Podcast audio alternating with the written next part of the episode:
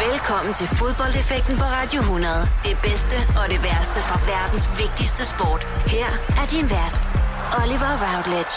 I feel glorious, glorious. Ja, velkommen indenfor til endnu en udgave af fodboldeffekten her på Radio 100. Programmet, hvor I vi snakker om minder. Minder, som forankrer en person til et vist sted med nogle specielle personer, og som skaber den glæde og eufori, som kun fodbold kan gøre. Til at snakke om disse minder, så har jeg jo til hvert program besøg af folk, som lever og ånder for fodbold. Og det har jeg igen i denne uge. Velkommen til dig, Nikolaj Lisberg. Mange tak skal du have. Du er sportsjournalist. Driver blandt andet hjemmesiden bullybold.dk, hvor man kan blive meget klogere på tysk fodbold. Og så er du bosat i Spanien.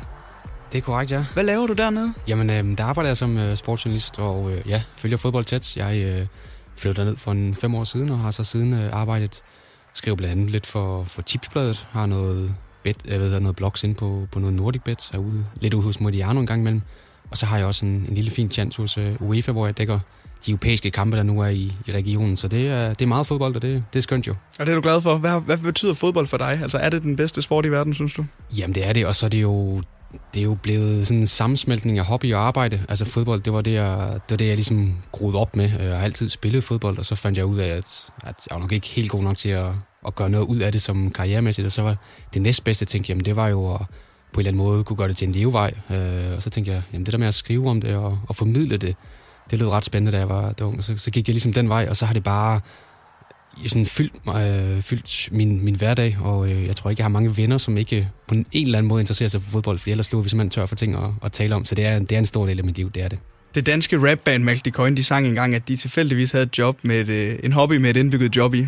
Og det har du også, kan man høre. Ja, det kan man sige. Altså det, man sidder måske ikke helt og tæller timer på samme, øh, samme måde, når man sidder på, på Camp Nou, eller hvis man sidder et eller andet sted i, øh, og følger en kamp. Altså så, så er det svært at argumentere for det arbejde, men det er det jo, og det, det er jeg meget privilegeret over, at, øh, at, det, at det er en mulighed for mig. Vi skal altså lige snakke lidt om øh, den spanske liga, nu hvor du er bosat dernede. Det vender vi om et øjeblik her i øh, fodboldeffekten, hvor vi lige skal se, hvordan, det, hvordan de er kommet fra land dernede. Altså lige om et øjeblik her i fodboldeffekten. Du lytter til fodboldeffekten på Radio 100 med Oliver Routledge. Fodboldeffekten på Radio 100. Jeg har i denne uge besøg af journalist Nikolaj Lisberg. Du er bosat i Spanien, Nikolaj. Det er jeg nemlig.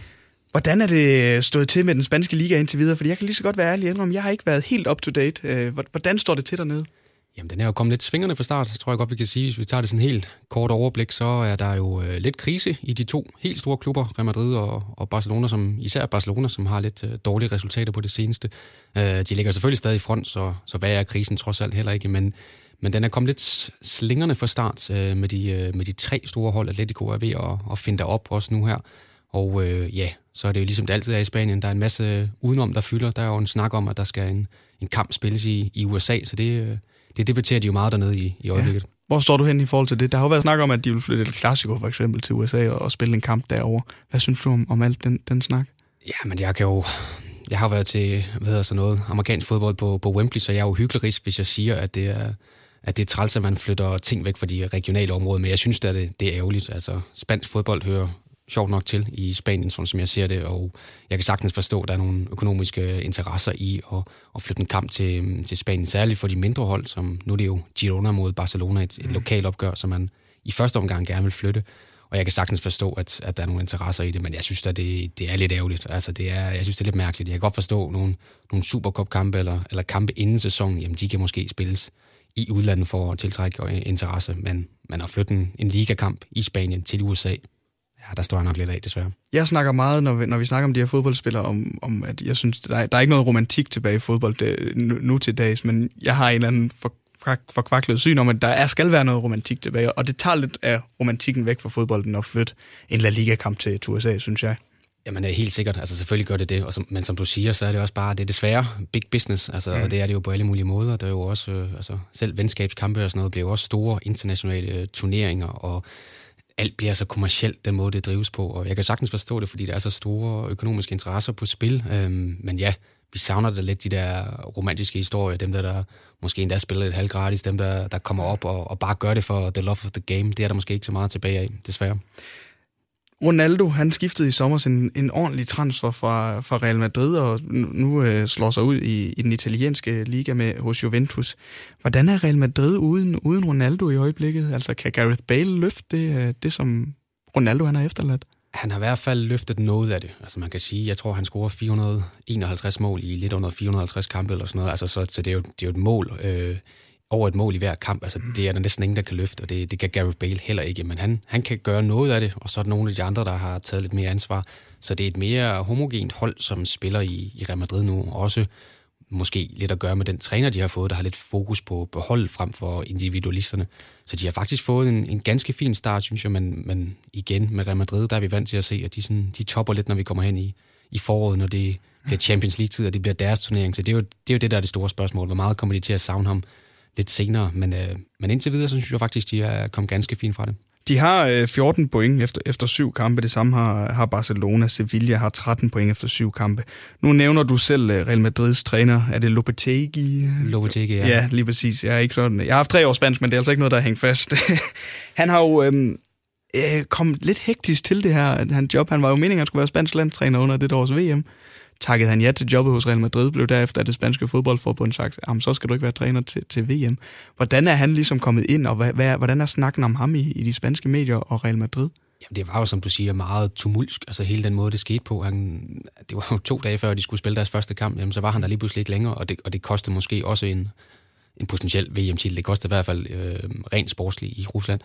Så han er kommet ind med, med alt det her. Øh, men det var måske ikke så meget ham som pressen, ikke Madrid-pressen, men den anden presse fokuserer på som, som sønderen i det her, men mere Real Madrid.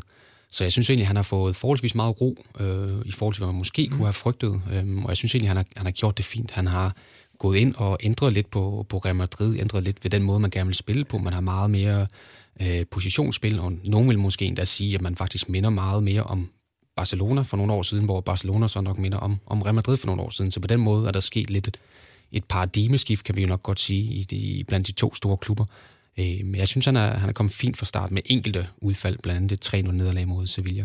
Jeg tænker, du 100% der skulle udtale dig omkring det her i, i løbet af sommeren med, med Lopetegi og Real Madrids adfærd, hvordan det, om, det, om det var dem, der var sønderen i det. Altså, snakken gik jo lidt på, så vidt jeg kunne forstå, at man var bange for, at han ville favorisere Real Madrid-spillerne på, på det spanske landshold. Er det rigtigt, at, at det var det, man var bange for under VM? Jeg tror bare, at man var bange for, at det kom til at fylde for meget, og at hans interesser ikke var der. Altså Rubiales, som var den spanske eller forbund, øh, sådan noget, formand for fodboldforbundet, som var ham, der ligesom tog beslutning om, at nu skulle øh, Lopetegi pakke sine ting. Jamen han sagde, at det var mere det, at man forhandlede ikke, når man var spansk landstræner, så forhandlede man ikke under en slutrunde og bag om ryggen på forbundet på den måde. Så han følte sig nok mere stukket i ryggen. Altså sådan, det var mere den, den følelse, han stod med, øh, mere end det måske var, at han sagtens kunne have ledt det her hold. Altså jeg tror godt, truppen indbyrdes kunne have fundet ud af at, at få det til at fungere, selvom man så vidste, at han skulle være, være træner. Men det var mere det, at han som træner havde forhandlet med Real Madrid, at Real Madrid ikke havde henvendt sig til det spanske fodboldforbund. Mm. Man følte sig ligesom sniløbet og, og lidt ydmygt så kort tid øh, før en VM-slutrunde, så kort tid før, et, et, at det her ligesom skulle toppe. Altså, så, så det var mere den følelse, man stod med, tror jeg. Så det var mere Real Madrid, der simpelthen havde handlet forkert, mente det fod, spanske fodboldforbund? Det mente det spanske fodboldforbund, og det var jo også øh, det var en sag, der, der delte vandene i Spanien, fordi de fleste var nok mod Florentino Pérez, som er, er præsident i Madrid, fordi ja. det var sådan det var en klassisk jeg tror, nogle af spanske medier brugte sådan, det var en giftpil fra, fra Pérez, at, at, at man sendte mod det spanske, og nu ødelagde man totalt en, en slutrunde. Men man kan jo sige, at, at Real Madrid skulle jo ud af have en ny træner. Zidane stoppede, og det virkede til, at de måske kom lidt bag på, på klubben. Øhm, så går man ud og kigger, hvem er, hvem, er til, hvem er tilgængelig, hvem kan man få? Ja, Lopetegui, det der også var med Lopetegui, han havde lige forlænget sin kontrakt med det spanske fodbold for, øh, fodboldforbund for yderligere to år, kort okay, tid for inden. Ja. Og så går man, og så, øh, der har han så fået en klausul, som gør, at man kunne købe ham fri for, jeg tror det var halvanden millioner euro. Og så siger man, jamen han er, han er tilgængelig. Vi bliver nødt til at handle nu, fordi venter vi til efter VM. Det var der jo nogen, der mente, at de skulle have ventet til efter VM, og, og, og på den måde ligesom givet det spanske fodboldforbund og det spanske landshold ro. Jamen, så er vi så langt henne, at hvis vi skal tiltrække nye spillere, så bliver vi jo nødt til at fortælle dem, hvem er det, der skal være træner. Det er jo det, er jo det sådan noget, spillere går op i. Ja. Øh, og man kan jo også vurdere, jamen, så kan man sige, skal vi melde det ud til nogen, men så siver sådan noget jo hurtigt i en fodboldverden, så var det måske ikke kommet frem alligevel, så var det bare kommet frem et par uger senere, så jeg synes, det var en uheldig situation, men jeg synes egentlig, at Real Madrid handlede efter reglerne, øh, trods alt. Og nu nævnte du selv kort uh, Zinedine Zidane, som var den, den afgående tidligere Real Madrid-træner, som har vundet Champions League med med adskillige gange blandt andet. Hvad, for et, øh, hvad har han efterladt i, i Real Madrid øh, i den tid, han har været der som træner? Jamen, han har jo efterladt... Det er jo lidt sjovt, fordi man kan sige, at Pep Guardiola var i, i, i Barcelona, og da han forlod Barcelona efter fire år, så, så snakkede man om, wow, nu skal man indlede en ny æra. Altså det her, det var, det var Pep Guardiolas hold. Det har det ikke på samme måde sådan, i medierne været døbt som Zidanes hold. Zidane han var ligesom den her, den her træner, der kunne orkestrere, øh, kunne dirigere de her tropper, men det har mere været Ronaldos Real Madrid. Det har været Ronaldos æra, det er den, man sådan skal begynde nu her. Så, så selvfølgelig fylder det noget, at en træner, som har vundet tre Champions League-titler, som aldrig, aldrig har tabt ja. en, øh, en Champions League-turnering, altså han har kun været de tre her øh, Champions League-turneringer som træner, at han er væk. Altså han var en kæmpestor øh, skikkelse, men det fylder mindre, fordi at det jo så falder sammen med, at Ronaldo også øh, er smuttet. Og han stopper på toppen, øh, må man bare sige, Zidane. Altså, de vinder Champions League-finalen øh, over Liverpool fortjent, og på gode mål af ham, der skulle ja, tage over for arven fra, fra, fra Ronaldo, øh, Gareth Bale blandt andet. Kan du se ham i andre klubber sådan forløbig, øh, Zidane? Altså, kommer han til at fortsætte sin trænerkarriere, eller hvad tror du, der kommer til at ske med ham? Ja, det tror jeg. Øh, jeg tror, det har givet mod på mere, øh, og jeg tror gerne, han vil prøve sig af på, på trænerbænken. Jeg ved ikke, hvor lang tid han vil være træner. Man kunne godt forestille sig, at han måske også gik lidt højere op i en, i en teknisk position, eller en, en bestyrelsesposition, en, en præsidentposition måske endda øh, på sigt. Men jeg, jeg synes, han har noget at byde trænergærningen.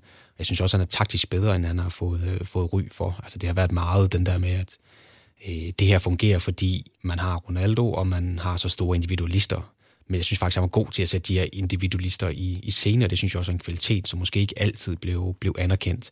Så jeg synes, han har så meget at, at bidrage med fortsat for øh, den klub, han nu skal, skal tage. Og jeg tror, at der er nogen i, i England og Manchester United, der måske synes, det kunne være meget sjovt at få en, en træner, der gerne vil spille lidt offensiv fodbold for en gang skyld. Ja, rygterne de siger i hvert fald omkring uh, Zidane og, United Mourinho, der måske ikke lige er så populær i øjeblikket. Desværre må vi jo sige, med hensyn til Real Madrid, har vi ikke i øjeblikket nogle, nogle danskere spillende der, men der er andre danskere i, i den spanske liga. Vi har blandt andet Daniel Vaz, Pione Sisto.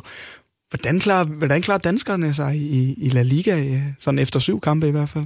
Jamen, de gør det ja, hvad er ordet? Sådan OK, tror jeg. Det er sådan, det, nu er jeg også fra Jylland, så det er sådan, det, så er vi ikke de for store Nej. armbevægelser ude. Øhm, de gør det fint, øh, men har ikke sådan for alvor stået ud. Daniel Vast fik en rigtig fin start på sæsonen, øh, og har fået meget spilletid på forskellige pladser i, i Valencia, men Valencia som, som hold er kommet skidt fra start, og det, det på en eller anden måde reflekterer jo også på, på Daniel Vast og hans præstationer. Pione Sisto har svinget fra det helt forrygende til det helt håbløse næsten fra, fra kamp til kamp. Så det har også været meget, øh, meget ujævnt. Simon Kær synes jeg nok er den mest øh, positive historie. Han stjæler måske ikke de oversk- store overskrifter igen. Når man er defensiv spiller, så er det ikke dem, der løber med, med overskrifterne. Især ikke nu, hvor Sevilla scorer masser af mål. Men jeg synes, han har øh, kommet ind med noget stabilitet og har forstyrk- øh, forstærket et, et Sevilla-forsvar. Så han er nok den mest positive historie. Og, øh, og så er der, ja, så, så jeg synes, OK er nok det, det mest fyldskørende ord, jeg kan, kan komme på. Vi øh, krydser fingre for, at det bliver ved med at gå OK, og måske også bedre for, for de danske spillere i, i fremtiden. Vi skal snart tale om det første minde, du har taget med, øh, Nikolaj. Og der er vi altså ikke i spansk fodbold. Vi skal til, til Tyskland tilbage i, i 2001, og et hektisk afslutning på, på mesterskabet den sæson. Det vender vi om et øjeblik her i Fodboldeffekten. Fodboldeffekten på Radio 100. Fodboldeffekten her på Radio 100 med besøg af Nikolaj Lisberg, og vi skal til det første minde, du har taget med, Nikolaj. Øh, du skriver til øh, minde 1, som jeg har skrevet ned, Bayerns mesterskab i 2001. Det med frisparket i sidste sekund, da Schalke troede, de var mestre. Hvad er det her for en afslutning på, på den tyske Bundesliga? Jamen, det er jo en legendarisk, det er, legendarisk er jo et stort ord at bruge, men, men det synes jeg godt, vi kan knytte på, på den her afslutning. Og der er, der er nogen, der vil sige, at, at Manchester Citys mesterskab mod, hvor de scorede to mål ind i overtiden. Det var, det var stort, men, men det kan på ingen måde måle sig med den her afslutning, fordi den har så mange facetter. Det er så kæmpe et drama. Der er blevet lavet en dokumentarfilm ud af det, øh, som daterer sig til, til det, der skete i, i den her øh, hvad hedder det, sæsonfinale. Og hvis jeg bare sådan skal gå i, i gang, så vil jeg lige hoppe et, et enkelt runde tilbage. Der spilles jo 34 runder i, i Bundesligaen, men i 33. spillerunde, der ligger Schalke og, Dorp, øh, Schalke og Bayern, undskyld, de ligger af point i ligaen. Og øh, der står, hvad hedder det, uafgjort i deres to respektive kampe. Øh, Bayern møder Kaiserslautern hjemme, og Schalke møder Stuttgart ude. Og de, de ligger, hvad hedder det, med A point, og Schalke har en bedre målscore. Så i det 90. 20 minut med 7 sekunders mellemrum, jamen der scorer først Bayern München på en, øh, med en indskiftet Andreas Sigler til, til 2-1, tror jeg, der mod Kaiserslautern, og så vinder de jo og får 3 point. Og 7 sekunder senere, jamen der scorer Krasimir Balakov for Stuttgart, og Schalke taber så øh, 1-0 i Stuttgart. Og det betyder, og det er ligesom bare for at, at rise situationen op, vi går ind til den her 34. runde med øh, Bayern 3 point foran Schalke. Schalke i den sidste runde, jamen de skal så op mod uh, Unterhaching, som allerede er rykket ned, så det ligner en, en sejr, og det er jo et Schalke-mandskab med, med Ebbe Sand på, på holdet, ham skal vi nok komme lidt ind på senere, ja. fordi han har en, uh, en hovedrolle i, i den her kamp. Bayern München, de skal til, til Hamburg, Hamburg Sportsverein, uh, møde dem i Hamburg, og uh, de skal bare bruge et point for at være mester, men Schalke jo skal, skal vinde og håbe på, at, at Hamburg så kan, kan tage noget der. Øh, Hamburg har, har, hvad hedder det, Stig Tøfting på, på holdet også, han, okay, har også, han er også med i den her kamp. Og ja, det bliver en lang historie det her, men jeg håber, at, at lytterne, lytterne er med derude, fordi det er en, en historie, hvor jeg synes, det vil være synd at, at skip hen over alle de detaljer, der, der gør det her til en fascinerende fortælling. Det starter med, at øh, Schalke, de kommer bagud 2-0 til Unterhaching. Øh, man har måske sådan fornemmet, at det sene indkasserede mål i sidste runde, jamen det var lidt det, der kostede mesterskabet. Så det er sådan lidt, sådan lidt mærkelig føling, i, øh, mærkelig følelse i, i Schalke. De kommer bagud 2-0, og det, er sådan, det fungerer ikke rigtigt. Altså, det er et hold, som er rykket ned og ikke har noget at spille for. Men så, så begynder sådan folk og tilskuerne ligesom at sige, at nu skal vi også slutte af. Det har været en, en kæmpe sæson for Schalke, og de har nok også været det bedst spillende hold i ligaen, så nu skal man have en ordentlig afslutning på den her, den her liga. Så de får udlignet til 2-2, øh, kommer så bagud 3-2 med 20 minutter igen, men får så vendt det øh, 3-3, og Ebbe Sand, jeg tror han ligger op til tre mål i den kamp, og så scorer han selv i det 89. 20. minut til 5-3. Så de gør jo ligesom deres del af arbejdet. Mm. Og det der er med Ebbe Sand, det er, at han scorer sit, jeg tror det er sit 22. 22. sæsonmål i, øh, i slutminutterne der. og det betyder så, at han er i spidsen for at blive uh, torjæger, som det hedder i tysk fodbold. Ja, man er, fantastisk ord. Ja, de har en fantastisk ordbog generelt, ja. tyskerne hvad hedder det, um, når det kommer til, til fodbold. Og han er så i front, og hans direkte konkurrent, han hedder Sergej Barbares, en bosnier, som spiller i, uh, i Hamburg. Og der har været sådan lidt snak om den her torjækker-duel. Øhm, og Ebbe har sagt, at han er sådan set ligeglad med den, hvis, hvis Sergej Barbares han scorer i Hamburg, og dermed sender et uh, mesterskab til Schalke, mm. så, så lever han nok med det så er det jo sådan, at, at hvad hedder det, de kom på 5-3 her, Schalke, og det der så er i Bayern, øh, eller i Hamburg, hvor, hvor Bayern er på besøg, jamen der er kampen øh, kommet lidt senere i gang. Øh, som nogen måske kan huske, så ham, der stod i mål på det tidspunkt i Bayern München, han hed Oliver Kahn, og øh, han var ikke lige øh, velanset hos de fleste tyske fans, hvis man ikke var fra, fra Bayern. Okay. Så øhm, der bliver simpelthen inden hver kamp, Bundesliga-kamp, øh, i de år, bliver der kastet bananer på banen. Masservis af bananer, fordi man synes, han, øh, han ligner en abe, simpelthen. Altså, og øh, det, er sådan, det bliver sådan et, et, et ritual, at modstanderholdets fans kaster bananer på banen. Og det gør så, at det her, hvad hedder det, målfelt, jamen det skal jo så ryddes for bananer, så man mm. kommer lidt senere i gang i de andre kampe. Og vi skal huske på, at vi er i i 2001, så, så den der stramme organisation med, at, at kampene skal fløjtes op på nogenlunde samme tidspunkt, og direkte kommunikation mellem stadion og så videre, og så videre, den eksisterer ikke på samme måde, som, som vi kender i dag. Øhm, så de er lidt, øh, de er lidt efter. Øhm, men Schalke, ja, de er, de kom på 5-3 på det her tidspunkt, og øh, lige pludselig så kan de også høre, at der er sket noget i Hamburg. Vi er i det 89. 20. minut, vi skal ud på. Jamen, Bayern, de skal bare bruge et point, og de er begyndt at trække sig tilbage på banen. Mm. Og så sker der det, at der kommer en bold ind i feltet. Hvem andre end Sergej Barbares. Bosjon mm. kommer højst øh, og får hættet den over i, i det lange hjørne i det 90. 20. minut. Der bryder en jubel ud på Hamburg, fordi Hamburg, de vil altså for alt i verden gerne sende et mesterskab til Schalke, eller i hvert fald frafriste Bayern München ja. et mesterskab. Og den her melding, og igen, vi er i 2001, så der er ikke særlig meget, der hedder Twitter på det her tidspunkt, og, og internet er der ikke nogen, der har på, på telefoner, hvis der overhovedet er nogen, der har mobiltelefoner med på, på stadion. Men den, så det kommer jo sådan via, via radio for eksempel, og sådan fra mund til mund. Og så hører man jo så på i Schalke, at øh, Hamburg kom foran 1-0. Og så er der jo kæmpe jubel. De ved jo godt, lige pludselig nu, så er de, øh, som det sidder nu, så er de som mester. Og kampen i, øh, i øh, Schalke, den fløjte så af sekunder efter, 5-3. De har vundet. Og så ved jeg ikke, og det er stadigvæk sådan lidt det store mysterie, på en eller anden måde bliver det så kommunikeret ud, at kampen i Hamburg er slut. Oh. Fordi, og jeg tror, jeg har efterhånden set diverse dokumentarer ret mange gange, øhm, at der simpelthen er en tysk radiokommentator, som, som får sagt, øh, nu er det slut for Bayerns titelchancer, indforstået, at det her kommer de ikke tilbage fra. Og det der, nu er det slut, breder sig så på mhm. stadion, og det kommer ud, alle får hørt det her. Igen, man har jo ikke telefonerne op eller sådan noget, så det bliver simpelthen kommunikeret ud, at kampen er slut. Stadionkommentatoren får sagt, at det er Schluss. Schalke is Deutscher Meister. Det får han det er sagt. simpelthen, at det bliver kommunikeret ud. Spillerne jubler. Øh, man kan se det her. Du skal huske på, Schalke er aldrig nogensinde blevet uh, Bundesliga-mester. De har aldrig nogensinde vundet Bundesligaen. Øh, og har været oppe i toppen mange år. Og det er simpelthen overviser forløsning, der bare strømmer op gennem de her spillere den her lange sæson. Fansene løber ind på banen, de bryder selvfølgelig ind på banen, og der findes fantastiske klippe, hvor folk hopper oven på hinanden i bunker, og, og de står og jubler og i deres øh, slitte denimveste med markaterne bag på ryggen, og de står og græder, og de er så lykkelige, og selv Rudi Assauer, som er, som er præsident dernede, altså sådan, tror jo også, at de er blevet mestre. Altså, de, de, de er i deres øjne blevet mestre.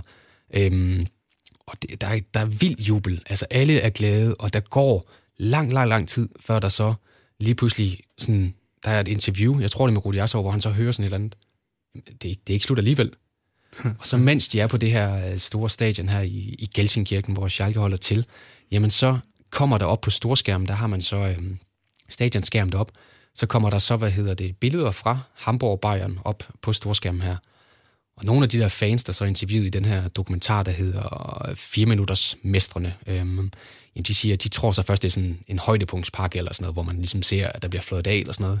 Men så kan de så se op i venstre hjørne, så står der live, og så, og, så, og så hvad er det så? Og så får de jo så alle sammen at vide, det er ikke slut, det er ikke slut alligevel. Så, så spillere står sådan lidt inde på banen, fansene står lidt inde på banen, og man har lige ligget og jublet de første, man kender jo alle de der kæmpe øh, overdimensionerede ølglas der, de har allerede været ude til brug, hvor de er så har allerede stået med mesterskabscigaren, så de er jo mestre i deres, i deres, egne, i deres egne øjne. Øh, og så ser de det derop, og det går op for dem, at, det, øh, at kampen stadig spilles. Vi er på vej ind i overtiden nu her, øh, og den er jo som sagt forsinket. Den er de her fire minutter forsinket. Det er også derfor, de bliver kaldt fire minutters mestrene, og der findes den her dokumentar, der hedder fire minutter i maj, øh, som, som relaterer sig til det her. Og så sker der det, at en øh, tjekkisk forsvarsspiller, Uefa Lucy, lægger bolden tilbage til, jeg tror han hedder, Mathias Schober, tror jeg han hedder, øh, Hamburg-målmanden. Og der tænker man, jamen så spark den der væk. Men han får, jeg ved stadigvæk ikke hvorfor, men han, får han samler bolden op. Og det kuriøse i det her er så, at Mathias Schober, jamen han er udlejet, og han er selvfølgelig udlejet fra Schalke. Så det er simpelthen en Schalke-målmand, som samler bolden op, og dermed giver et indirekte frispark på lige inde midt i feltet øhm, til Bayern i det absolut overtid. Altså tiden er gået, så det er absolut sidste spark. Og du ser en Bayern-bænk, der sidder, der står ude der, og det hele er ved at bryde løs. Du har, altså, der, er jo, der er jo drama i Hamburg, ja. men altså sandelig også drama i, i Schalke, hvor de her mange tusind fans og spillere, de står jo og holder øje med, hvad der sker. Øh, og så har de så fortalt øh, sidenhen, at jamen, øh, Oliver Kahn, ham med bananerne der, jamen, han kommer stormen op. Han skal tage det frispark der. Det, øh, det er hans frispark. Altså, han er jo anfører og en vinder af Guds nåde der. Men, men Effenberg øh, får ham så ligesom sat på plads i det kan, du godt, det kan du godt glemme. Nu skal, vi, nu skal vi lige holde hovedet koldt. Og de fleste forventer egentlig også, at det er Effenberg, der skal, der skal tage det frispark. Han er ligesom lederen og stjernen. Men han, øh, han har set til træning, at der er en svensker, Patrick Andersen, som, øh, som sparker ret hårdt til en bold. Så han siger, det der, det tager du, og så scorer du. Og så bliver der trillet bolden, og han sparker under muren, og så går den ind. Og så står der 1-1. Bayern er mester.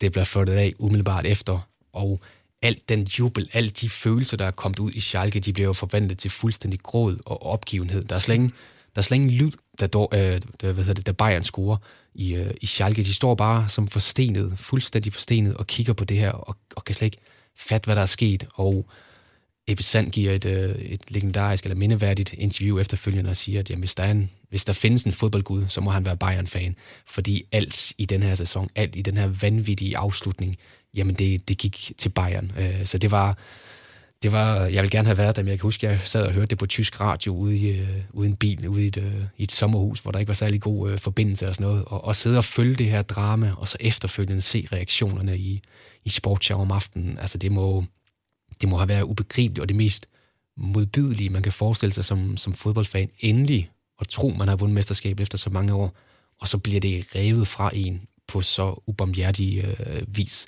Så en, en trist historie for Schalke, men en fascinerende øh, fodboldfortælling sådan fra den neutrale jagttager. Og et fantastisk minde. Jeg har også været helt øh, optaget af det. Jeg, jeg har aldrig rigtig hørt det før. Øh, virkelig, virkelig, virkelig spændende. Og man kan høre på dig, at, at tysk fodbold også er, også er noget, som, som betyder meget for dig. Du øh, driver jo også øh, blandt andet hjemmesiden bullybold.dk, hvor, hvor, I, hvor I snakker og skriver om tysk fodbold. Hvad, hvad, hvad betyder tysk fodbold for dig, hvis du så skal prøve at sætte ord på det? Jamen, det, er jo, det er jo min liga. Øhm, mm. Ligesom de fleste har jo nok her hjemme måske Superligaen eller sådan noget, men, men, men tysk fodbold har altid været min liga. Øhm, og det kan jeg jo nok lige så godt bekende kulør, det kommer vi nok også lidt ind på senere i næste minde, men, men Dortmund er så er mit hold. Ja. Øh, og det har det været, jeg var, jeg var Kolding af, så der havde vi jo tyske kanaler, øh, og man, jeg så måske ikke særlig meget Superliga-fodbold, men jeg så Bundesliga-fodbold, og jeg så højdepunkter hver lørdag, hver lørdag aften. Og jeg var med min far, han var træner for et, øh, et lokalt hold, så vi var nogle gange sådan på sådan en årlig tur ned og se, øh, det var som altid til Hamburg, og så se Hamburg spille øh, på det gamle Volkspark. Og de ture, de gjorde et eller andet. Øh, og så så jeg i 1992 en, en ung Flemming Poulsen score et, øh, et mål på Saxespark øh, for Dortmund i en kamp mod Inter i Europakoppen, som det hed på det tidspunkt. Og var der noget, jeg var fascineret af, så var det, så var det saksespark. Jeg var fem år på det her tidspunkt. Ja. Og folk, der kunne lave saksespark, det var, det var helt fantastisk. Altså, det var, det var det mest vilde, som jeg overhovedet kunne forestille mig. Øhm, og så havde de de her, de fleste kan måske huske, de her sådan neongule trøjer med sådan øh, skriften, og numrene stod sådan skråt på ryggen og sådan noget. Altså, så, så det, var sådan, det var sådan lidt en kombination af det, og så blev jeg bare fanget og draget. Og så har det fulgt mig, det har fulgt mig siden. Altså, det var, det har altid været tysk fodbold, og det har altid, det har så også altid været Dortmund, da jeg var, da jeg læste til journalist. Jamen, så kunne man jo tage et, øh, som på så mange andre uddannelser, så kunne man tage et øh, udlandsophold, og der var der fine muligheder for at komme til Australien eller, eller USA. Jeg tror, at dem, der tog til Australien, de fik et, øh, et godt legat med i, i ryggen på en 35.000 kroner. Men, Hold øh, men øh, jeg tænkte altså Dortmund. Der var samarbejdsuniversitet i Dortmund, så jeg tænkte 500 km sydpå til Ruhr, og så tog jeg seks måneder dernede, og så kunne jeg ellers øh, få dyrket min tyske fodboldpassion. Og du nævner selv Flemming Poulsen i den her tid. Var, var, var, havde han noget at gøre med, at du skulle, skulle holde med Dortmund lige pludselig? Altså han spiller jo i, i Dortmund i, i start 90'erne, og er stadigvæk den dag i dag en, en legende i, i, i Dortmund som, som spiller. Havde han noget at gøre med dit, dit tilhørsforhold til Dortmund? Jamen det er det mål der, altså det mål der i, i 1992. Jeg kan huske, jeg ser det på en, jeg sidder og ser det i, øh, på et hotelværelse i Hamburg faktisk, hvor jeg har været nede og se en, en Hamburg-kamp mod, mod Schalke, men, men det har ligesom ikke rigtig fanget mig, den kamp på en eller anden måde, eller det har ikke sådan, der ikke, jeg har ikke valgt side på det tidspunkt i hvert fald.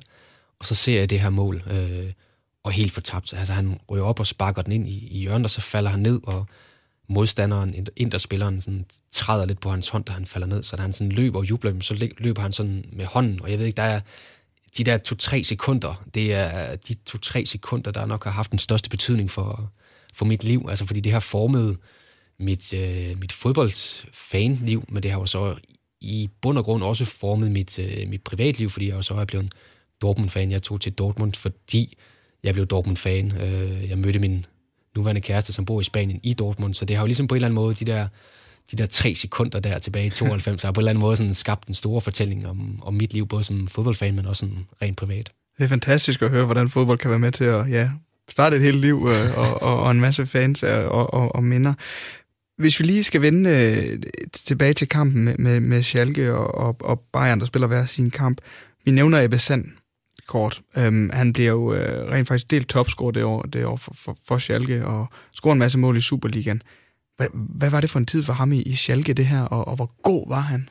Han var rigtig god, og jeg tror, vi har næsten svært ved at forstå, hvor god han var. Ja. Øhm, fordi havde vi, eller har vi i dag en, en, tysk, en dansk Bundesliga-topscorer i Tyskland, så ville det være helt vildt. Altså, så ville han være en verdensstjerne. Og det var Ebbe Sand i Schalke. Øh, tysk fodbold var måske sådan lidt nede i en bølgedal på det tidspunkt, men det skal ikke tage noget fra det Ebbe Sand øh, leverede, og han er stadigvæk en kæmpe legende dernede. Altså hvis du kommer til en kamp i Schalke, og du siger, du er dansk, og du begynder at snakke om Ebbe Sand, jamen, så har du nok også de første to øl gratis på, du kan nyde godt af. Altså de er, de er stadigvæk vilde med ham, fordi han var så sympatisk, han passede ind, han var en, han var en arbejdsmand, han var, han var en af deres, altså han var så lige til, og der er ikke, der er få Schalke-spillere, hvis nogen, som er så afholdte i Schalke, øh, som Ebbe Sand er. Øh, og så var det jo hans, for ham var det jo også karrierens største øjeblikke. Det blev selvfølgelig desværre ikke til et mesterskab for ham, men det blev trods alt til en, en pokaltitel, øh, og han, var, han havde en fantastisk tid i, i Schalke. En populær herre lyder det til, men du fik også nævnt en mand, der ikke var så populær i, i det tyske målmand for det andet hold i, i det her, som minder med at blive vest, mestre, Bayern München. Der bliver kastet bananer efter, nævner du efter ham, øhm, og de mener, at han, han ligner en abe. Hvorfor kan man ikke lide Oliver Kahn? Altså, hvad, hvad har han gjort?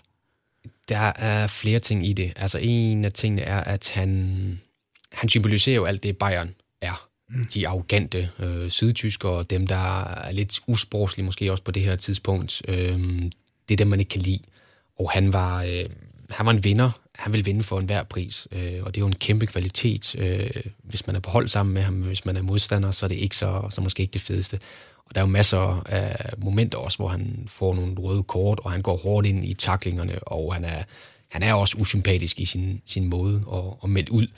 Øhm, der er også et tidspunkt, inden det så blev bananer, der blev kastet, jamen der er der nemlig en, en situation, hvor en fan fra Freiburg, tror jeg det er, kaster en golfbold, og så man rammer ham lige i hovedet, og det bløder i et væk. Øhm, og det var så derfor, man begyndte på bananerne i stedet for, så tænkte man, at det kunne man da trods alt, trods alt forsvare. Ja, det var lidt blødere, hvis ja. det, skulle, øhm, det skulle ramme.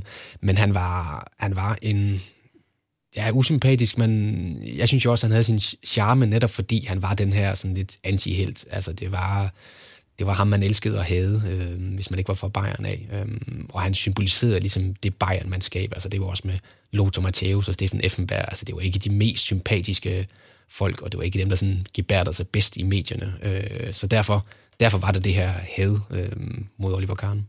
Du driver jo, som sagt, øh, som vi har nævnt tidligere, hjemmesiden Bullybold om, om tysk fodbold, og derfor også en eller anden form for ekspert inden for Bundesligaen, øh, vil jeg tillade dig at, at, at sige. Vil du sige, at det her det er et af de største momenter i Bundesligaens historie, den her kamp? Ja, det er det. Altså, jeg, jeg synes, jeg har gået sådan lidt og tænkt på, er der noget, der er større? Og det synes jeg ikke, fordi det er jo, det er jo et mesterskab, det er en sæsonafslutning. Øh, og der er så mange ting, som vi også kom forbi nu her, da vi talte om det, i den her mesterskabsafslutning, som gør, at det er, det er helt unikt. Jeg tror, man kan jo altid spørge sig selv, er det et stort øjeblik? Øhm, og det er det jo, hvis folk kan nævne, hvor de var henne, og, og hvem de var sammen med på det tidspunkt, det skete. Og det tror jeg, det kan næsten alle i Tyskland øh, gøre. Altså, de har, alle har et minde om, om den her kamp. Øh, og det er fordi, det, er så, det var så unik en situation, og det var så vanvittig en situation. Og en situation, som jo ikke kan gentage sig, fordi vi jo i dag netop har Twitter, vi har alle mulige andre kommunikationsmidler. Der er jo ikke nogen i dag, hvis der bliver spillet en, øh, en, slut, en, en sidste kamp i Bundesligaen, som ikke ved, hvordan det går i den anden kamp, som ikke Nej. ved, altså der er jo det ikke bare en melding, der er der jo nogen, der står og streamer den live på telefonen, mens de er på stadion. Altså, så, så det der scenarie vil ikke kunne gentage sig nogensinde i fodboldhistorien igen, og det synes jeg også gør det unikt.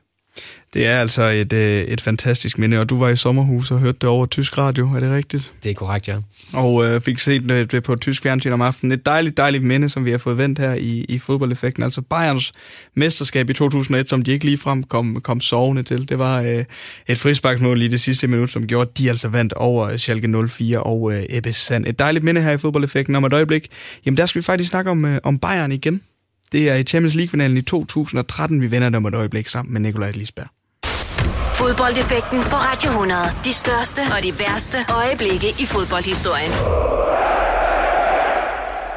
Jeg har i denne uge besøg af Nikolaj Lisberg, som er sportsjournalist bosiddende i Spanien, hvor du blandt andet arbejder for UEFA, skriver artikler for, for Tipsbladet, og så er du altså også, ja, jeg har nævnt dig som værende ekspert inden for Bundesligaen.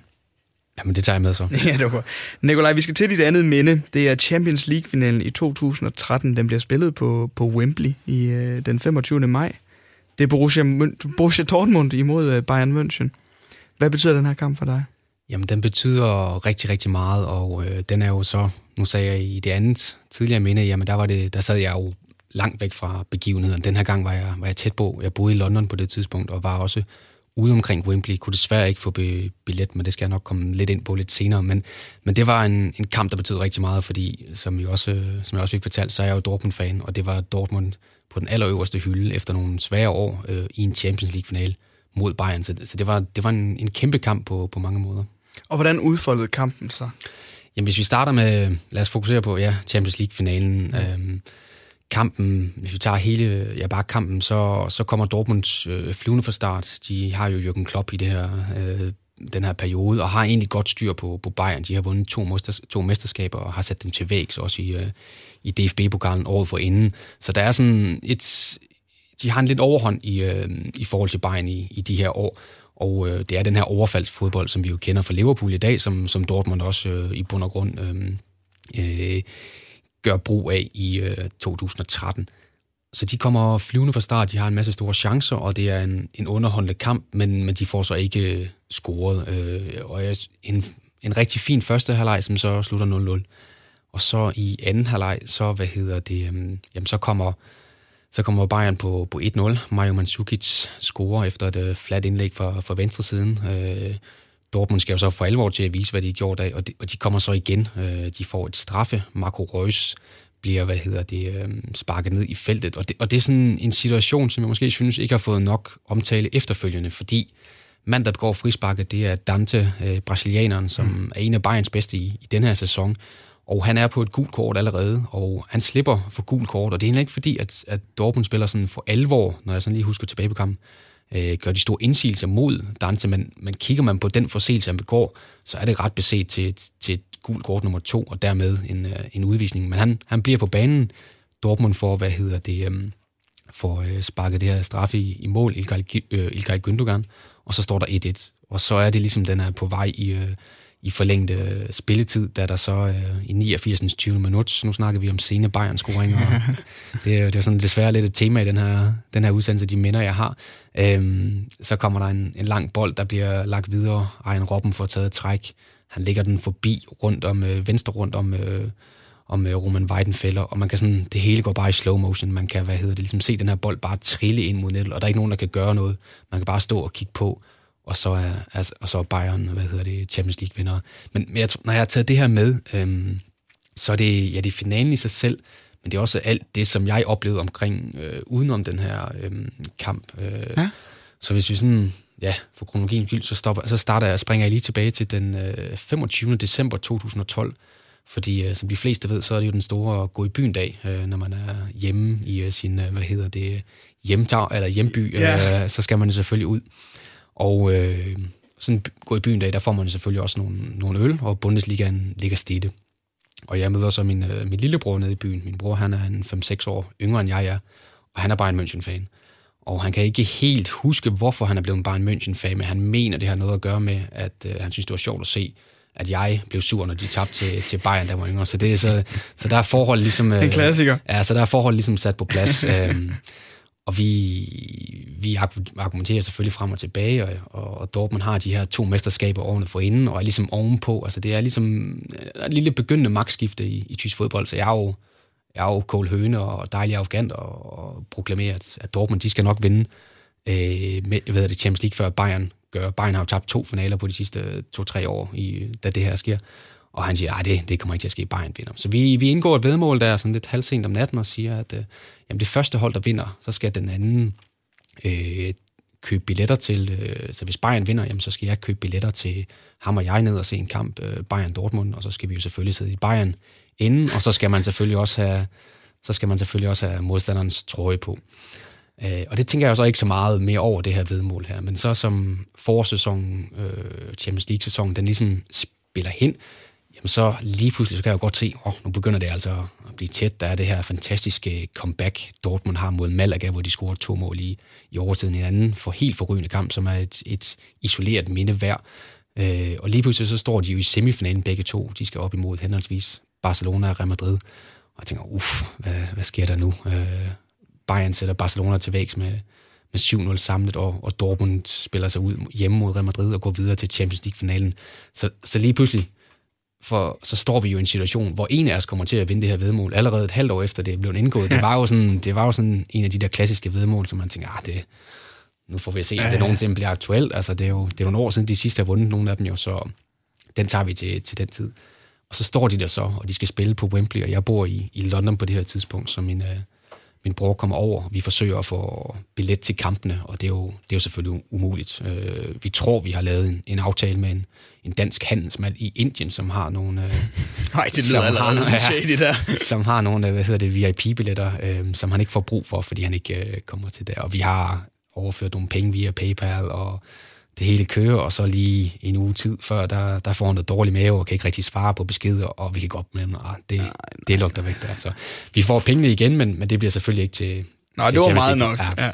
Så vi, vi tænker, okay, hvad gør vi så? Øh, vi vil meget gerne ind og se den her kamp. Og vi har jo også sat, øh, vi har ikke så mange penge, men øh, vi, har da, vi har accepteret, okay, en 6, 600 år pund, som jo nok på det tidspunkt er lige knap 6.000 kroner, det kunne vi godt hver især øh, splice i. Okay. Og han har en kammerat også, som, som er med på det, så vi, øh, vi går rundt der omkring Wembley og får hævet penge. Vi skal have kontanter på os, hvis der nu er nogen, der er klar ja, til at sende en kamp.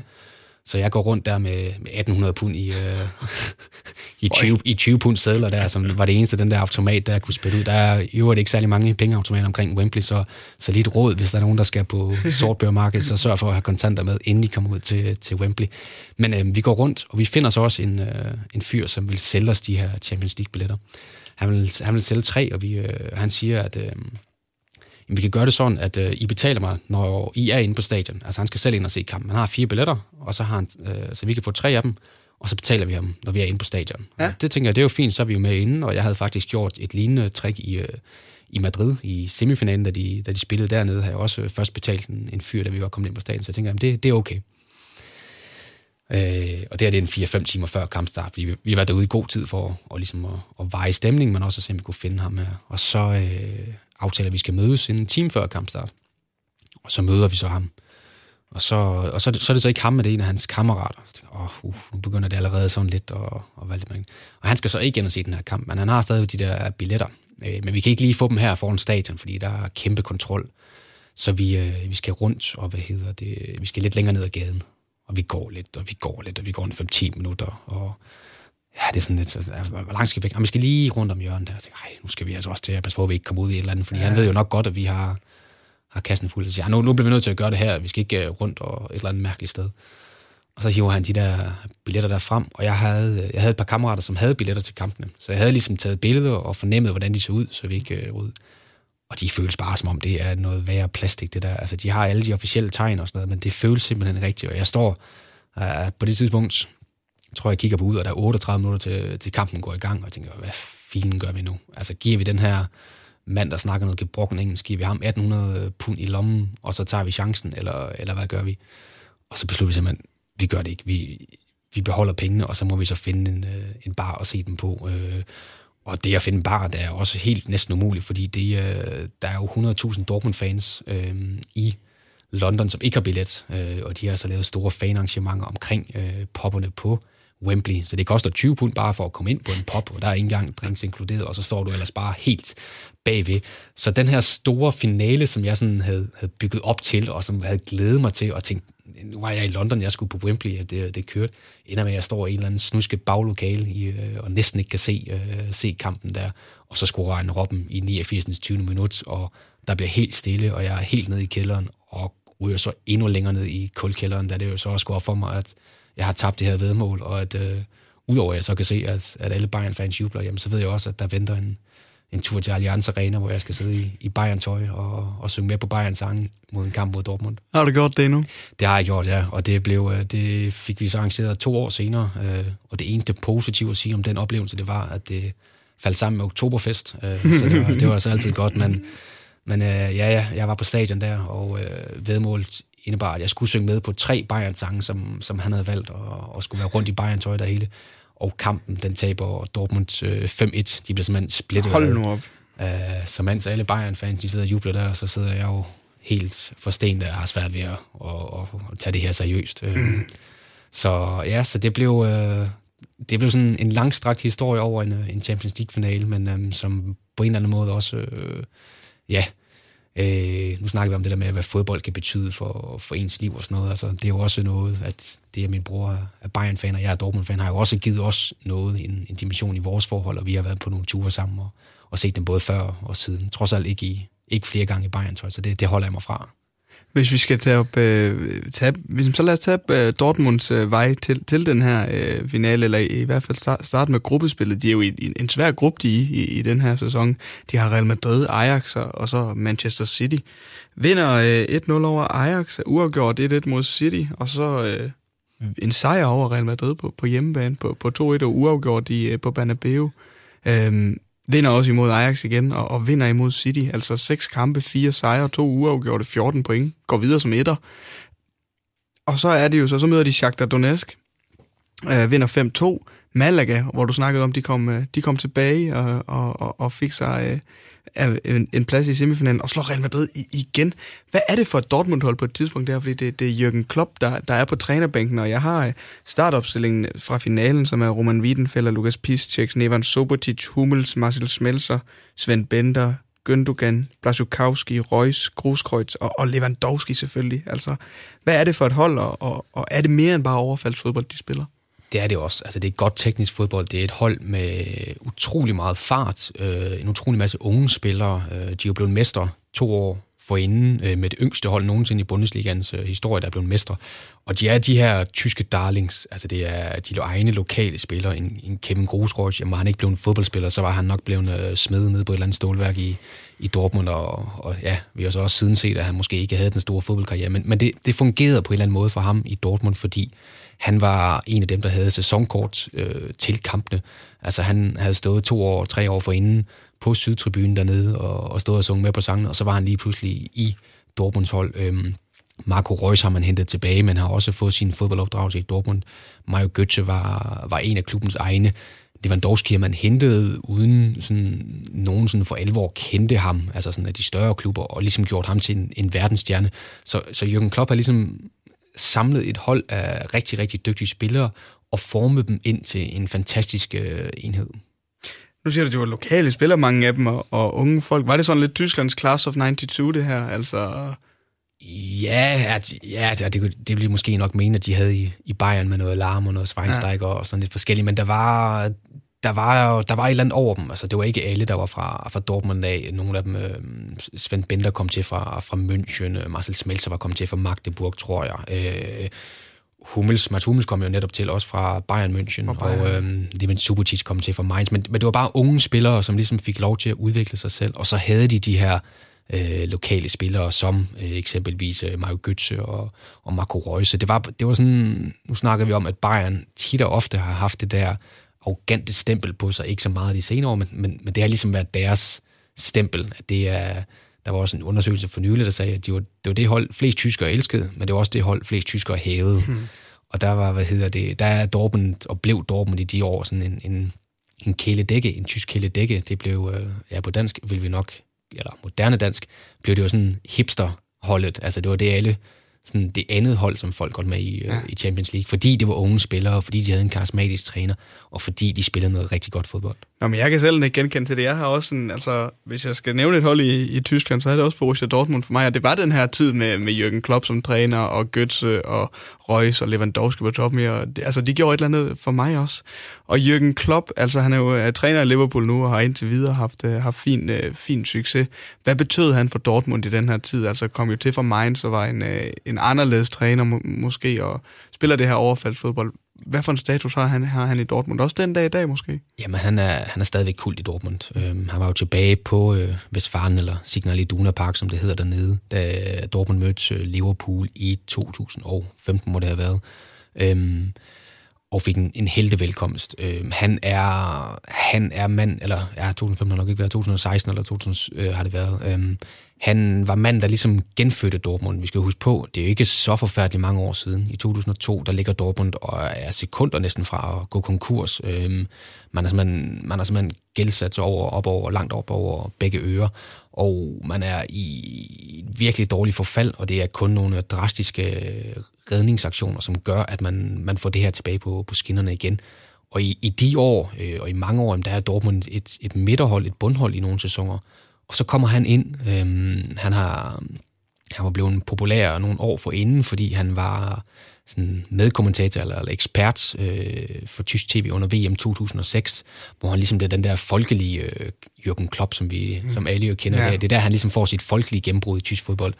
Og han kommer ind, og så er han det der med, at han siger, jamen nu, Dortmund havde på det tidspunkt en masse ældre spillere i truppen, og så dem kasserer han næsten fra dag i dag. Han henter nogle unge spillere ind, og så siger han, det kan godt være, det ikke fungerer med det samme, men det skal nok komme til at fungere. Det eneste, jeg kræver af jer, det er, at, det er, at I løber. I skal løbe, løbe, løbe og løbe. Øh, og så kommer han ind med alle sin, sin, sin anderledes måde at være på. Altså, vi kender tyske trænere i 90'erne, som de der meget, det er jo sådan nogle, nogle store øjenbryn, og noget med nogle medicinbolde, der skal løftes, og straffeaktioner, og så videre, og så videre. Nogle, nogle bryske, øh, hårde mænd. Og så kommer han ind som den der faderlige figur, der, der omfavner sine spillere og griner højt med de her tænder her, og det her vilde løb op og ned af banen. Så, så man skal huske på, at, at Dortmund øh, ligger jo i Ruhrdistriktet, et traditionelt fattigt øh, område, hvor der har været meget arbejdsløshed, og hvor det er kulminer og, og stålværk, som, som har været den primære beskæftigelse i, i mange år, ikke længere selvfølgelig. Og der vil man gerne se fodbold, øh, folkers fodbold, som de kalder det, altså fuld fart fremad. Øh, og det stod han for som både på den måde, de spillede, men også den måde, han var øh, som person. Så, så jeg tror ikke, der har været, og jeg tvivler på, at der nogensinde kommer en så stor øh, person med så stor en karisma som Jürgen Klopp i Dortmund. Og hvis du så lige skal tage manden på den anden trænerbænk øh, til det her minde, som du også er med, også en legendarisk træner dog i, i den anden klub i, i Bayern München, det er Jupp Heynckes han er tilbage nu også, og, og, og, og Bayern München træner. Er det sådan lidt, altså da jeg skrev det her ned, er det sådan lidt den gamle skole imod den nye skole i Tysklands træner, eller, eller hvordan er, hvordan er Jupp Heynckes altså, som, som træner? Jupp Heynckes adskiller sig nok ved, at han også er en moderne træner, til trods for, at han er oppe i 70'erne. Øhm, har en, en anden måde at, at gå til sine spillere på, altså hvor man vil sige, at den gamle trænerskole, det kunne måske være en Felix Magath, en, en Peter Neururer, en, en Bruno Labbadia, øh, typer, som gerne vil have stram organisation, og som gerne vil have, at der skulle at spillerne bare makkede ret, altså kæft trit og retning for nu at sige det, sådan det var. Øh, der var Heinkes en, en anden type, og han var også en lidt en, en faderlig type, øh, og havde været i Bayern på det tidspunkt også af flere omgange. Og det, der jo også var besynderligt ved det her, det var jo, at øh, han, det var jo hans sidste, sidste sæson i klubben, fordi man havde jo allerede i januar meldt ud, at øh, næste sæson, der skulle Pep Guardiola tage over. Så han var jo sådan, han var ikke blevet fyret, men han havde heller ikke fået sin kontrakt forlænget, og så slutter han af med det her, øhm, den her triple øh, titel der. Øh, og, og ja, det har vi slet ikke været inde på, men, men til den her finale, der hørte det sig jo også, at to måneder eller en måned forinden, der har Bayern offentliggjort, at man henter øh, Mario Götze, det kæmpe store talent øh, fra næste sæson. Så det, det gjorde jo også noget ved den her kamp. Altså, der var en masse, der var en masse op til finalen, som, som gjorde det rigtig interessant. Og nu nævner du selv, at når Bayern München de går ind og, og henter spillere fra andre klubber, det er jo noget, de gør sig i, i, i de tyske klubber, Bayern München. Og, og nu må du sidde som, som Dortmund-mand også og, og have lidt ondt, altså når, når du ser en Lewandowski for eksempel, som, som Bayern hentede, du nævner selv Mario Götze. Er det fordi, de er den største klub i Tyskland, at de kan gøre det her, og den mest traditionsrige, og, og er det i orden, at de gør det?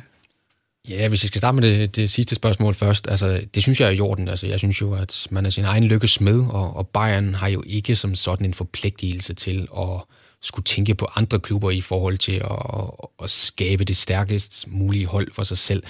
De skal jo se, hvad der er tilgængeligt på spillermarkedet, og hvis de mener, at de bedste spillere, de spiller i nogle af de andre klubber, og de kan få dem, jamen så skal de da gøre det. Øh, alt andet vil næsten være uansvarligt, og så... Øh, det er jo selvfølgelig kynikeren i der, der siger det. Øh, hvis, jeg, hvis jeg sætter Dortmund-vesten på og, og, og kigger på det med Dortmund-briller, jamen så er det jo træls. Så ja. det er jo forfærdeligt. Altså, så var det jo, og det gjorde virkelig ondt. Øhm, Lewandowski kunne man se, altså det var undervejs et, et års tid.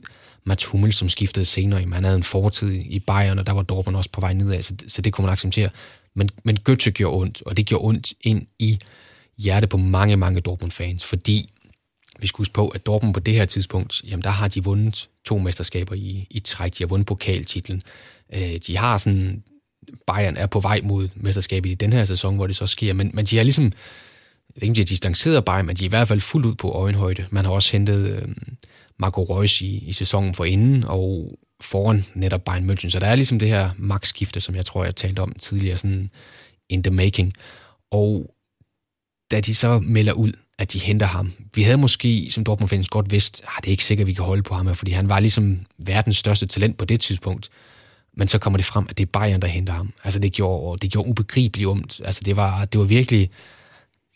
Jeg føler mig sjældent forrådt og, og forrådte spillere. Det var ikke, fordi jeg, jeg røg i den grøft, hvor man hader andre spillere, men, men man følte sig virkelig forrådt, man følte sig latterligt gjort, man følte sig banket tilbage flere år i tiden, da de, da de hentede ham, fordi det var så markant en handel, og så skete det også lige inden de skulle spille øh, Champions League kvartfinale må det været, nej, semifinale mod, øh, mod Real Madrid.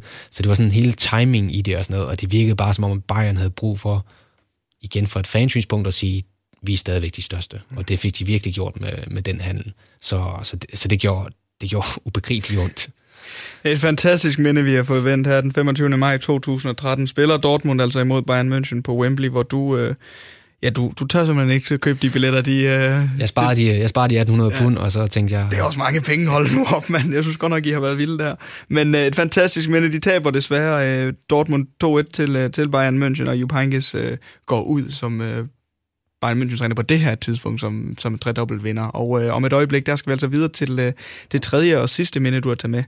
Og nu har vi snakket om tysk fodbold, så vi hopper altså en tur øh, til øh, Spanien og øh, snakker Barcelona, men vi skal altså også snakke Paris Saint-Germain i, i den her kamp. Det er også en rigtig, rigtig god Champions League-kamp. Vi vender det om et øjeblik her i Fodboldeffekten. Fodboldeffekten på Radio 100. Der er altid noget, man husker. Jeg har i denne uge besøg af Nikolaj Lisbjerg. Nikolaj, du bor i Barcelona. Det er korrekt, ja. Hvor I du skriver for blandt andet UEFA og, og Tipsbladet, og driver også den øh, hjemmeside, der hedder Bullybold, som handler om tysk fodbold. Men når man bor i Barcelona, og man har taget et minde med, som hedder Barcelona PSG 6-1 den 8. marts 2017 i Champions League, så bliver jeg glad. For hold nu op en fodboldkamp. Hvad, ja, hvorfor skal vi snakke om den? Det, det kan jeg lige så godt spørge. ja, men jeg tænkte, vi skulle også have noget andet end tysk fodbold og Dortmund, sådan ja. bare for variationens skyld. Og øh, det her er jo måske den, for mig den største enkeltstående kamp, jeg har været øh, vidne til, fordi den måde, det udartede sig, og det er jo en af fodboldens aller, aller største comeback på en af de aller, aller største scener, og det, det var en kamp, som, ja, når vi nu dykker ned i den her, altså den havde det hele. Den havde helte, den havde skurke, og den havde en fantastisk underholdningsværdi. Inden vi dykker ned i 6-1-kampen, så bliver vi nødt til ligesom at sætte scenen for, hvor, hvor vigtig en kamp det her det er. Det er altså øh, i Champions League, og, og det er returkamp, men den første kamp, som bliver spillet i, i Paris, jamen der taber Barcelona meget overraskende 4-0, og, og, og det er altså det er overraskende inden kampen, men, men under kampen står det meget klart, at de taber. Altså Paris Saint-Germain spiller virkelig, virkelig godt. Angel Di Maria scorer to mål, øh, Julian Draxler scorer et mål, og så Edison Cavani, og så står der altså lige pludselig 4-0. Så kommer returkampen selvfølgelig, og, og hvad er det, der sker? Altså, Nikolaj, hvordan kan det her lade sig gøre, at et så godt Paris Saint-Germain-spillende hold kan tabe 6-1 til Barcelona? Jamen, det er jo det, der er så fascinerende ved fodbold. Altså, det er jo, det er jo dybt professionelle spillere, og de er jo vant til at stå i pressede situationer, men, men, men det der mentale aspekt der, når det lige pludselig begynder at gå mod dig, øh, og, og hvad det ændrer i, øh, i den måde, man griber tingene an på, det er jo, det er jo dybt fascinerende. Altså du siger det selv med, med 4-0-kampen i Paris, der, altså, der bliver det jo simpelthen moslet Barcelona. Det er et hold, der har vundet triple for, for året for inden. Det er med MSN, Messi, Suarez og, og Neymar måske den bedste trio, der nogensinde har set i, øh, i, moderne, øh, i moderne fodbold. Så man, det var sådan, hvad skete der her? Altså, det var jo i sig selv en, en vild kamp, og så sådan, hvor man tænkte, hvad var det, der skete her? Altså, var det inde på, på Barcelona? Altså, var det inde på, på det, de havde bygget op nu her? Og så kommer netop, ja, den her kamp i, um, i Barcelona, og jeg, øh, jeg skal arbejde for, for UEFA, så jeg øh, er allerede på stadion fra, fra morgenstunden af, okay. øh, om um, den dag der. Og der, der går man sådan lidt rundt, og så, nå, kan det, kan det ske? Remontada, som det hedder, et, et comeback på, på spansk. Er det, det er jo det, de bag op til den spanske presse. De forsøger ligesom at, at give en indikation af, at, at der er jo sket vildere ting i, i, spansk, eller i, i fodbold. Barcelona har tidligere leveret store resultater, og spillerne siger også, at selvfølgelig tror vi på det. Og men, men det føles, synes jeg i hvert fald, stadigvæk som om, at jamen, det er jo noget, man skal sige. Altså, du får jo ikke en fodboldspiller til at, til at sige, at øh, slaget er tabt på, på forhånd. Så jeg synes ikke, at jeg, sådan, jeg fornemmer den der sådan, de første par timer i hvert fald, og i, i byen heller ikke, at der, der er sådan en rigtig følelse af. Men så kommer vi tættere på, vi kommer tættere på kampstart, og så kan man, så kan man altid mærke den der summen, der ligesom der er. Altså sådan, når folk begynder at gå ind af, af slusen der ved, ved billetboderne, øh, og stemmer sammen på Camp Nou. Og generelt, folk, der har været på Camp Nou, vil nok give mig ret i, at det er måske ikke det mest stemningsfyldte stadion sådan i, i ligasammenhængen. Altså det er et, det er et lidt kredsen publikum, og de kan godt lide at sidde med deres solsikkefrø, og så sidde og, og spise lidt. Og der, der skal virkelig noget stort til efterhånden, og det er jo selvfølgelig klart, når man har, har vundet så mange titler, så skal der lidt mere til. Øhm, der er også enormt mange turister på Camp Nou, så det er jo, den der stemning er der måske ikke altid, øhm, i forhold til, hvis vi, vi snakker tysk fodbold tidligere. Men man kommer ind på stadion, den her gang er der også øh, fyldt op lang tid tidligere. Der er masser af flag, og der er ligesom den der det kan ske. Altså, det kan ske i aften. Den der fornemmelse, man snakker i, i Liverpool meget om de der European Nights. Mm. Og det er sådan lidt det, er lidt det jeg fornemmer, da, man, da kampen den sådan, uh, skal til i gang. Og så kommer de jo fantastisk fra start. Uh, de får et mål altså efter en to-tre minutter allerede. Ja, Luis Suarez scorer efter tre minutter. Ja, og hvor den, jeg kan huske, den, den bliver hættet ind, og så krydser den lige akkurat stregen, og, og dommeren får jo på det tidspunkt øh, besked via, via sit ur om, at, den er, at, at målfoto siger, at den er, den er inde, og så eksploderer det bare, så kommer det bare, uh, kan man bare mærke, hvordan hele stadion er bag nu. Nu lever det. Altså, de skal jo op og have minimum øh, fire mål øh, for at tvinge kampen i, øh, i omkamp. Og, og de, de presser bare på. De presser bare på. Altså, angrebene bølger derned, og Paris virker som om, at de har valgt en, en tilgang til det, der siger, at vi, vi står så dybt som muligt, og så forsvarer vi den bare hjem i 90 minutter. Det er fint nok, hvis vi taber 3-0, så længe vi ikke taber 4-0 eller 5-0. Og så går der ikke lang tid. Så kommer de på 2-0. Iniesta bryder igennem over på, på venstre siden og, og smider den ind med, med hælen, tror jeg. Og så øh, Kurzawa, den polske spiller, han får så skovlet bolden. Så står der 2-0, og der er ikke spillet særlig lang tid på det tidspunkt. Og stadion, det, det koger bare. Altså, og jeg sidder oppe i, i på pressepladserne der, og vi sidder og kigger rundt der og tænker, wow, er det her, er det her, kan det ske? Ja. Kan det ske? Øhm, og folk er vildt op at køre. Øhm, og så sker der så ikke så færdig meget, i hvert fald ikke rent målscoringsmæssigt i, i første halvleg. Det går, øh, de står 2-0 ved, ved pausen.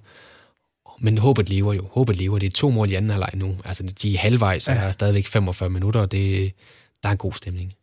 Så er der 5 minutter spillet, så kan få de straffe. Lionel Messi står bare op, scorer 3-0. Nu er det altså kun et mål. Der er stadigvæk 40 minutter igen, og, og stadion det koger. Altså, jeg har ikke, jeg har, tror ikke, jeg har oplevet nogen vildere stemning, øh, ikke bare på Camp Nou, men, men generelt i, i de mange steder, jeg har været, fordi der er den her, alle har ligesom følelsen af, at de er til stede på en aften, der er helt speciel, der er helt magisk, en af de der aftener, man vil snakke om i, i flere år. Altså, det, er den, det er den følelse, der sådan begynder at brede sig blandt, ja, blandt tilskuere, blandt presse, og formentlig også blandt spillerne, som jo ligesom kan mærke det her øh, kæmpe store stadion, hvordan det bare zoomer ind og, og bærer de her spillere frem.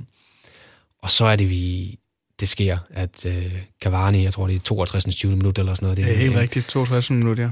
Han, han kommer igennem, fordi de skal jo selvfølgelig, øh, i starten har de jo bare tonset frem, øh, de har spillet kun med tre øh, nede i, i bagkæden på det tidspunkt, og næsten sådan, sådan tre en halv, fire angriber. Og så lige pludselig skal de så til at finde ud af, okay, hvad gør vi nu? Fortsætter vi her 40 minutter til at, at score det næste mål? Øh, fortsætter vi bare med at, at give fuld smadre, eller, eller trækker vi os lidt tilbage? Og i det, det kølvand, eller det spektrum der, der, der opstår der så nogle muligheder til PSG, og så skruer Cavani 1-3, og så er det jo, at, øh, at det ser håbløst ud igen, fordi så skal Barcelona ikke bare lave et for at komme om tid, de skal ikke bare, bare lave to, de skal faktisk lave tre øh, for at vinde 6-1 for at gå videre. Ja, på grund af reglen om udbanemål, ikke? Det er jo det, og det er jo også, og det er jo det, der kommer sådan, der dør det til gengæld helt. Altså alt det der, som jeg har snakket om, al den summe, al den forventning, der har været til den her kamp, og hele den her følelse og stemning, der har, der har bredt sig, den dør simpelthen der. Altså der, der Cavani, han smadrer den op i, i nettaget, som jeg husker det, jamen så, så bliver der stille.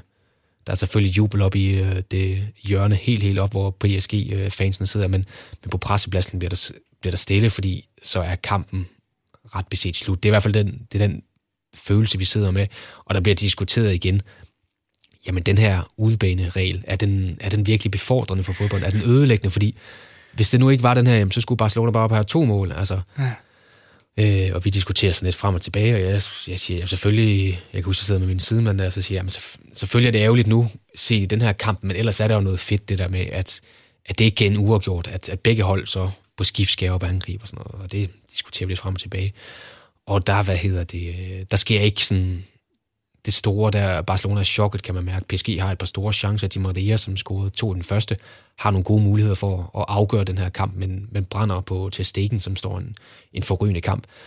Um, og det, det lugter lidt af, at jamen, 3-1, okay, de, de gav det forsøget, de gjorde, de døde med støvlerne på, som man siger og så får de, øh, som jeg husker, så får de et straffe, meget, meget tvivlsom straffe. Øhm, ja, Neymar scorede det 88. først for åbent spil. Han skulle få ja, det er så frisparket, han sparker ja. ind der, det er rigtigt. Ja, han, de får et, et frispark, som han tager og krøller op i hjørnet. Øh, og så står der 4-1, og man tænker sådan lidt, Åh, kan, de, kan, de lige, øh, kan de lave? De skal stadigvæk lave to. De skal altså, lave to, ja. Og der er selvfølgelig lagt lidt til, men, men 5-6 minutter, øh, hvad kan de? Og så går der ikke lang tid, så får de det her straffe, øh, og det er i den, øh, den tvivlsomme ende. Jeg var selv nede... Øh, jeg var selv nede øh, i omklædningsrummet efter kampen, fordi en af de ting, jeg skulle, det var at, at snakke med dommer og godkende rapport efter kampen og sådan noget, og der var, man godt fornemme, at det var, det var noget af en kamp, de havde været, uh, været vidne til de her dommer her. De havde givet to straffe og, og 6-1 og så videre og så videre. Men de får det her straffe. Uh, det er Neymar, der også uh, træder til og sparker det her. Normalt er det jo Messi, der, der er straffesparkskytte, men det er ligesom ham, der træder til, og det er ham, der bliver leder i de her slutminutter. Det bliver hans kamp, det bliver hans afslutning på, på den her kamp. Han scorer 5-1. Nu er det altså kun et mål, og, og så er stadion fuldstændig det elektrisk, koger elektrisk, ja. altså helt, helt, helt vildt. Og så øh, alt bliver smidt frem i overtiden der. Øh, til stikken, øh, de scorer så for sådan et, et frispark, som, hvor den bliver sparket ind, bliver returneret, og Neymar tager et, et, et træk under mand og smider den ind, men det er et frispark, som til at stikken tilkæmper sig op på PSG's banehalvdel. Altså så han, bagerste mand, målmand, jamen, han er simpelthen så langt oppe, jeg tror det er efter et hjørne eller sådan noget, så han er så langt oppe og, og tager så et træk og bliver så fældet, og de får det her frispark. Og, der, og den bliver jo så, fordi den ikke bare bliver læsset ind, Barcelona er måske ikke det bedste hold i, i hovedspillet, Ej, jamen det... den, den kommer lidt frem og tilbage, og så er det, at, at Sergio Roberto, den mest utænkelige held næsten af, af dem, der, dem, der er på banen, jamen han kommer op ved bagerste stolpe, for at kaste sig ind og sparker den ind. Og jeg har aldrig set noget lignende. Altså hele bænken ryger ind på banen og står derop og jeg kigger rundt på, på, presse, på pressepladserne, og der er jo den der no cheering in the press box, den kan vi godt, øh, den kan vi godt smide i skraldespanden, fordi folk står og græder, og folk står og omfavner hinanden, og jeg tænker, hold da fast, altså hvad er det, der, der sker? Jeg prøver egentlig sådan at have sådan nogenlunde professionel tilgang til det, fordi jeg har også noget arbejde, jeg skal have færdiggjort. Jeg er sådan lidt under pres i de minutter der, men man, man kan jo bare, kan jo slet ikke, altså, bliver også ramt af hele den der følelse der, og se, hvordan stadion og hvordan siden man bare krammer hinanden, og hvordan det hele bare eksploderer i sådan i en, i en eufori, øh, og at det der, altså sådan uvirkelighed, som lige pludselig bliver, bliver virkeligt, øh, da de scorer til det her 6-1-mål. Og, og, og da man så går derfra os, jamen så er det bare, hvad var det, der skete? Altså, hvad, hvad var det, vi var vidne til? Ja. Jeg tror, det var den fornemmelse, de fleste sad med den aften, både dem, der sad i øh, foran tv, og dem, der selvfølgelig var på stadion. Altså, det vi har set nu her, det er noget, vi kommer til at huske, det er noget, vi kommer til at snakke om, det er noget, vi kommer til at referere til i årtier fremad. Hvordan er Barcelona som fodboldby på øh, sådan, sådan en dag her? Fordi vi snakker om, at så nogle gange kan tilskuerne på Camp Nou godt være lidt forkælet, og når det går godt, som du også siger, så de kommer foran uh, 3-0, og så tror man rigtig meget på det, så kommer man bagud igen, og så, så kan stemningen godt være lidt flad, men hvordan er Barcelona som fodboldby, når man slår Paris Saint-Germain 6-1 og går videre i Champions League? Altså, Jamen, så er den fantastisk. Altså, jeg vil sige, der var, der var god gang i, øh, i barnet øh, den dag. Jeg tror også, det var Piquet, der gav et interview efter kampen, han sagde, at øh, de kunne godt øh, bestille ekstra sygeplejersker på, på hospitalerne om ni måneder, for der kommer så til, at der var ret mange babyer, der skulle leveres den, øh, den aften. Øhm, og ja, altså det var, det var, det var fantastisk. Normalt er Barcelona ikke den, den bedste fodboldby i den forstand, at der er jo rigtig mange turister, og man ja. fornemmer ikke måske ved Classico eller de helt store semifinaler i, i Champions League, men ellers synes jeg ikke, man fornemmer, når det er sådan en kampdag. Man kan godt have nogle dage, hvor du i andre byer, så går du rundt, og så kan du bare kun se gule eller sorte eller røde trøjer. Men i Barcelona, der er, der er byen måske for stor for turister til, at man sådan for alvor fornemmer, når der, der er kampdag, så skal man helt ud tæt på stadion, øh, før man sådan ligesom får det der boost. Men, men efter den her kamp, og i timerne efter det, nattetimerne der, altså det var, det var forrygende. Altså det var folk, det var, det var som om de havde vundet Champions League. Altså det var, det var den følelse. Du nævner øh, i, i, i din minde fra, fra kampen, at du er nødt til efter kampen at komme ned i omklædningsrummet til dommerne. Hvordan er stemningen dernede, når dommerne har dømt et tvivlsomt straffespark, sådan halvtvivlsomt i hvert fald, øh, til Barcelona, som Neymar scorer på Paris Saint-Germain ryger ud? Hvordan er det at, at være nede i det område efter kampen? Jamen, jeg synes, jeg var Jamen, jeg tror også, jeg var stadigvæk påvirket af alt det der, så det, så det hele går meget hurtigt, mm. og det er, sådan, det er så nok sådan en fli af, af øjeblik, jeg kan huske. Men jeg kan huske, øh, jeg går forbi øh, Emery, som, øh, som er træner for, for PSG på det tidspunkt, og han står bare sådan, sådan næsten sådan helt alene i spillertunnelen derovre, og så bare står sådan og kigger sådan, sådan vantro ud i luften, og jeg kan bare huske, at jeg, sådan, at jeg, at jeg ser det blik der, at det blik har ligesom det er ligesom låser på mit, øh, i min hukommelse af, af det der sådan forstenede blik, hvor han bare sådan, hvad skete der her? Altså, hvad, vi havde det jo alt under kontrol. Og der er selvfølgelig øh, kæmpe jubel ind i, øh, ind i Barcelonas del af omklædningsrum, øh, del, og i den anden ende, jamen, der, der, der bliver der ikke sagt en lyd jo, altså der er det helt... Øh, men dommerne er jo, er jo så yderst professionelle og vant til at stå i det her pres, og de ved jo måske heller ikke, at straffet har vist sig så tvivlsomt, som det så var. Øh, de er vel, går jeg da håber der, øh, dømt det, fordi de mener, at der var, ja. der var straffe. Øh, så, så, så der er der ikke sådan den store fornemmelse af, at, at, at det har været noget vanvittigt stort. Altså, de, de sidder ligesom de altid gør meget flinke, og vi gennemgår rapporten der med, med gule og kort og så videre og så videre, og så, og så er det egentlig det. Barcelona har spillet rigtig mange gode kampe, også, også store gode kampe, altså vundet på Banabeo i, øh, i en, i en Clasico, har, har vundet vigtige kampe. Sådan. Men er det her et af de bedste comebacks, du husker fra, fra Barcelona simpelthen? Altså at kravle sig op for, fra, fra døden nærmest, og så, og så komme tilbage og vinde 6 et år PSG, altså. Ja, det er det. Og så også fordi de gør det jo sådan set to gange. Altså de kommer op på de her 3-0, øh, og så bliver, de, så bliver de dødstømt igen. Altså ja. de var dødstømt efter 4-0 i den første kamp, og bliver dødstømt af Cavani score, og så kommer de tilbage. Øh, og så ved jeg godt, at der er nogen, der vil sige, at det, det tager lidt fra comebacket, at det var de her tvivlsomme mål, at, at der er nogen, der mener, at de fik lidt for meget hjælp.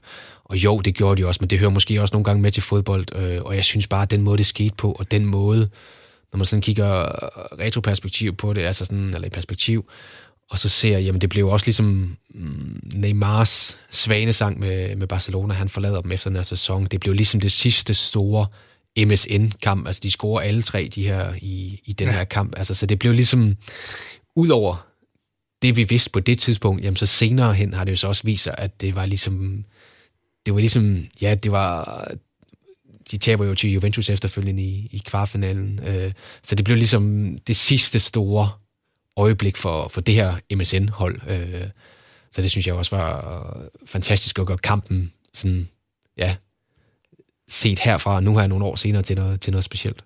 Og endet i det der MSN Messi Suarez så er jo så Neymar. Du nævner, at det bliver hans øh, altså, sidste sæson for, for Barcelona. Neymar skifter til Paris Saint-Germain. Når man bor i Barcelona, og, der, og man siger Neymar nu, nogle år efter han er, han er, han er skiftet, hvad, hvad er reaktionen så?